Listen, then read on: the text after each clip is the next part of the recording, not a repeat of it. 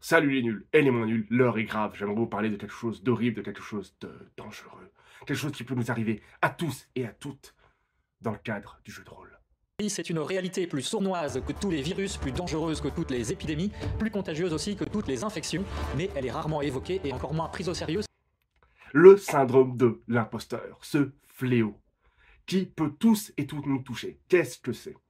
Eh bien, il s'agit simplement d'un ressenti personnel souvent qui ne repose pas sur quelque chose de rationnel, de factuel, et qui nous pousse à croire que l'on n'est pas légitime dans un domaine donné. Le syndrome de l'imposteur, c'est penser qu'on n'est pas à la hauteur, qu'on n'est pas assez bon, qu'on ne joue pas assez bien au jeu de rôle, qu'on ne maîtrise pas bien une partie lorsqu'on est meneur de jeu, ou qu'on écrit des mauvais jeux, ou des jeux qui ne sont pas dignes d'être publiés lorsqu'on est auteur ou autrice de jeu de rôle. Le syndrome de l'imposteur, c'est ça. C'est un sentiment profond, tenace, qui nous bouffe, qui nous fait du mal, et qui nous pousse à croire que l'on n'est pas légitime.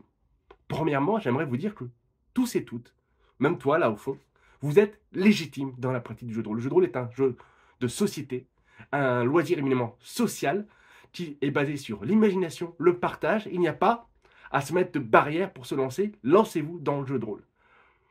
Deuxièmement, c'est quelque chose qui nous touche tous et toutes, donc n'ayez pas peur, n'ayez pas honte d'avoir ce sentiment, puisque c'est un sentiment qui est très largement partagé. Enfin, j'aimerais vous proposer 5 choses qui, moi, m'aident personnellement. Un top 5 des éléments qui m'aident à lutter contre mon propre syndrome de l'imposteur. Je vais les classer de ce qui est le moins efficace pour moi à de ce qui a été le plus efficace. Mais, encore une fois, le syndrome de l'imposteur, c'est un ressenti personnel, qui souvent ne se base sur rien de rationnel et qui va être propre à chacun, chacune. Donc, mes astuces, mes éléments qui, moi, m'aident à lutter contre, ne vous aideront peut-être pas, mais je préfère vous les donner au cas où, car ce serait quand même merveilleux que plus personne n'ait à subir ce vilain syndrome de l'imposteur. En cinquième position, l'expérience, le temps, les années qui passent. Je me dis que après 20 ans à jouer au jeu de rôle, faire jouer au jeu de rôle, découvrir des nouveaux jeux, des nouvelles personnes avec qui jouer, et puis commencer à écrire des jeux, avoir une chaîne YouTube, je me suis dit que peut-être ce syndrome de l'imposteur allait disparaître ou tout simplement être dilué. Ce n'est pas tout à fait le cas. Malgré les années qui passent, malgré l'expérience que j'engrange, malgré les compétences que je développe, il est toujours là. C'est pas très efficace, mais voilà, le temps, ça peut aussi aider. En quatrième position, les faits, la rationalité. On peut tout à fait essayer d'analyser de manière factuelle notre degré de compétence euh, ou notre degré de célébrité ou de tout ce que vous voulez dans le milieu.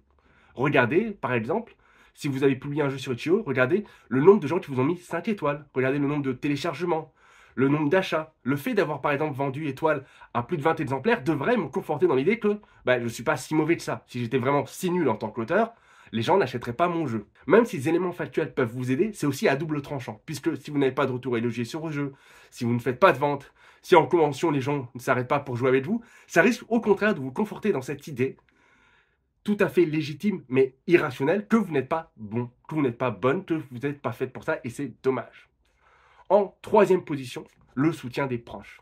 Votre petit ami, votre famille, vos amis, vos potes sont toujours là pour vous soutenir et pour vous rappeler que vous n'êtes pas mauvais, vous n'êtes pas nul, vous n'êtes pas à chier, vous êtes ce syndrome de l'imposteur, ils sont toujours là pour essayer de vous le faire disparaître ou au moins de l'atténuer, de le diluer, ils sont toujours là pour vous soutenir.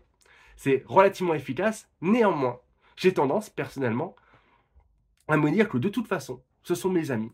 C'est ma petite amie, c'est ma famille, c'est mes potes. Ils m'aiment. Et cela les rend moins objectifs. Et du coup, je me dis qu'ils sont gentils avec moi parce qu'ils m'aiment, parce qu'ils m'apprécient, et peut-être que je suis vraiment nul et qu'ils oseront jamais me le dire. En deuxième position, les retours, les soutiens des personnes qui ne sont pas mes proches directs. Ça peut être les gens sur la communauté de Scandalicis qui sont tous adorables, ou sur C'est pas du JDR, ou les cours alternatifs, mais ce sont des soutiens, ce sont des compliments, ce sont des éloges, ce sont des retours qui vont être de personnes suffisamment proches de moi pour que leur retour me fasse du bien et que je le prenne en compte, mais suffisamment éloigné pour que je me dise qu'il y a quand même un minimum d'objectivité derrière. Lorsque je fais des retours à ces gens-là également, ce sont des retours que je veux objectifs parce que je ne les connais pas personnellement, ce ne sont pas des amis proches avec qui je vis, et du coup, j'ai ce, recul minimum pour avoir une idée de la qualité de leur travail et pouvoir leur dire voilà, ton travail, il est bon. D'ailleurs, en parlant de gens qui sont bons, n'hésitez pas à aller voir mon coup de projecteur sur Pendant ce temps-là, virgule, dans le métro de Tom Martin, qui est un auteur que j'aime beaucoup. En 1, ce qui moi m'aide le plus, c'est c'est pas quelque chose de très sain, hein, c'est pas quelque chose que je vous invite à faire, mais moi c'est quelque chose que je fais malgré moi et qui m'aide malgré tout à, atténuer un peu ce syndrome de l'imposteur, c'est regarder ce qui se passe avec les autres. Il y a deux choses euh, là-dedans qui vont m'aider, c'est que en un, il y a les vrais imposteurs. Il y a des mecs ou des nanas, même si c'est principalement des mecs, parce que le mec blanc de 50 ans, il croit qu'il est compétent, il croit qu'il est intelligent, il se met partout, il prend toute la place, alors qu'au final, il n'a aucune compétence. Mais il y a des vrais imposteurs. Il y a des, il y a des Elon Musk, il y a des Idris Bar, machin, là. Enfin, il y a vraiment des gens qui n'ont pas de compétences, qui n'ont pas de talent, qui n'ont absolument aucun mérite dans ce qu'ils font, mais qui vont être invités sur des plateaux télé, qui vont sortir des livres, qui vont être PDG d'entreprise, qui vont être considérés pour beaucoup comme des génies, mais sans aucune rationalité derrière. Pense à Elon Musk parce qu'il a racheté Twitter il n'y a pas longtemps, ça fait un bordel pas possible parce qu'il fait de la merde, mais ce mec-là, beaucoup croient que c'est un génie. Pour beaucoup, Elon Musk est un génie, un inventeur, il a inventé PayPal alors qu'il a juste racheté la boîte qui a fusionné avec PayPal. Bref, ces mecs-là sont des imposteurs, des vrais, ils sont pas légitimes, mais ils arrivent malgré tout à porter leur euh, couille, hein, si je si me permet cette petite vulgarité, à les poser sur la table et à dire oui, je suis légitime. En regardant ces gens-là, je me dis que moi, à mon niveau, je peux faire au moins aussi bien que, voire mieux, assez facilement. Et c'est vrai aussi dans le milieu du jeu de rôle.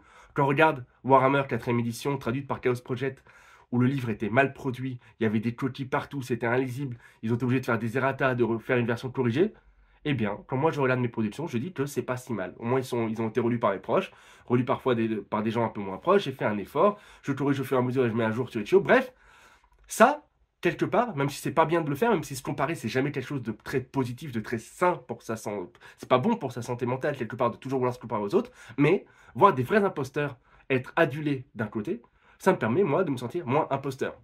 Et la comparaison, ça marche aussi pour des gens que je considère être des génies mais des vrais génies, des gens qui ont un, qui ont un vrai talent. J'ai parlé de Cam Martin un peu plus tôt, il y a Julien Poir, il y a Janté. Bref, ce sont des gens qui, pour moi, dans, euh, dans mon cœur, dans mon esprit, je trouve que ce sont un peu des superstars de notre loisir et des génies, des gens, des personnes super talentueuses. Et quand je les vois en interview, quand je discute avec eux, elles sur Discord, et que je me rends compte que ils ont aussi ce syndrome de l'imposteur, et eh bien quelque part ça me rassure.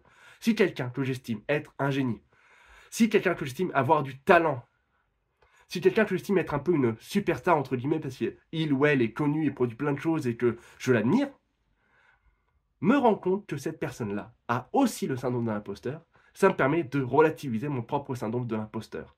Si même quelqu'un que j'admire, même quelqu'un que j'adule, possède ce syndrome de l'imposteur, peut-être que, quelque part, mon syndrome de l'imposteur n'est pas légitime non plus, puisque je ne comprends pas vraiment pourquoi est-ce ces personnes-là se sentent pas légitimes. Je les admire, je les adule, je, lis leurs jeux, je joue à leurs jeux, je les fais jouer, je trouve que c'est du très bon boulot. Et lorsque, en comparaison, je regarde ce que moi je fais, machin, je me dis que bah, si même eux, ils ont le syndrome de l'imposteur, peut-être que personne ne devrait l'avoir. Puisque ils sont géniaux. Et malgré ça, ils doutent. Donc voilà, c'est les cinq petites astuces parfois des bonnes astuces, parfois des très mauvaises astuces. Hein. Franchement, se comparer aux autres, c'est pas quelque chose de sain. Hein. C'est sûr que se dire ouais, euh, il y a des imposteurs, des machins, ou même dire du mal d'Elon Musk, c'est pas très, c'est pas très Charlie, mais mais ceci dit, ça m'aide. Donc voilà, moi c'est mes 5 points qui m'aident à lutter contre mon syndrome de l'imposteur. J'espère que ça vous aidera. Moi, en tout cas, ça m'a permis de vider mon salle, ça fait du bien. Mais j'espère que ça vous aidera. Et puis, euh, n'hésitez pas à suivre mes prochains moments pédagogiques. J'aurai plein d'autres astuces pour vous. En attendant, je vous dis euh, merci de m'avoir écouté jusque-là et à plus les nuls.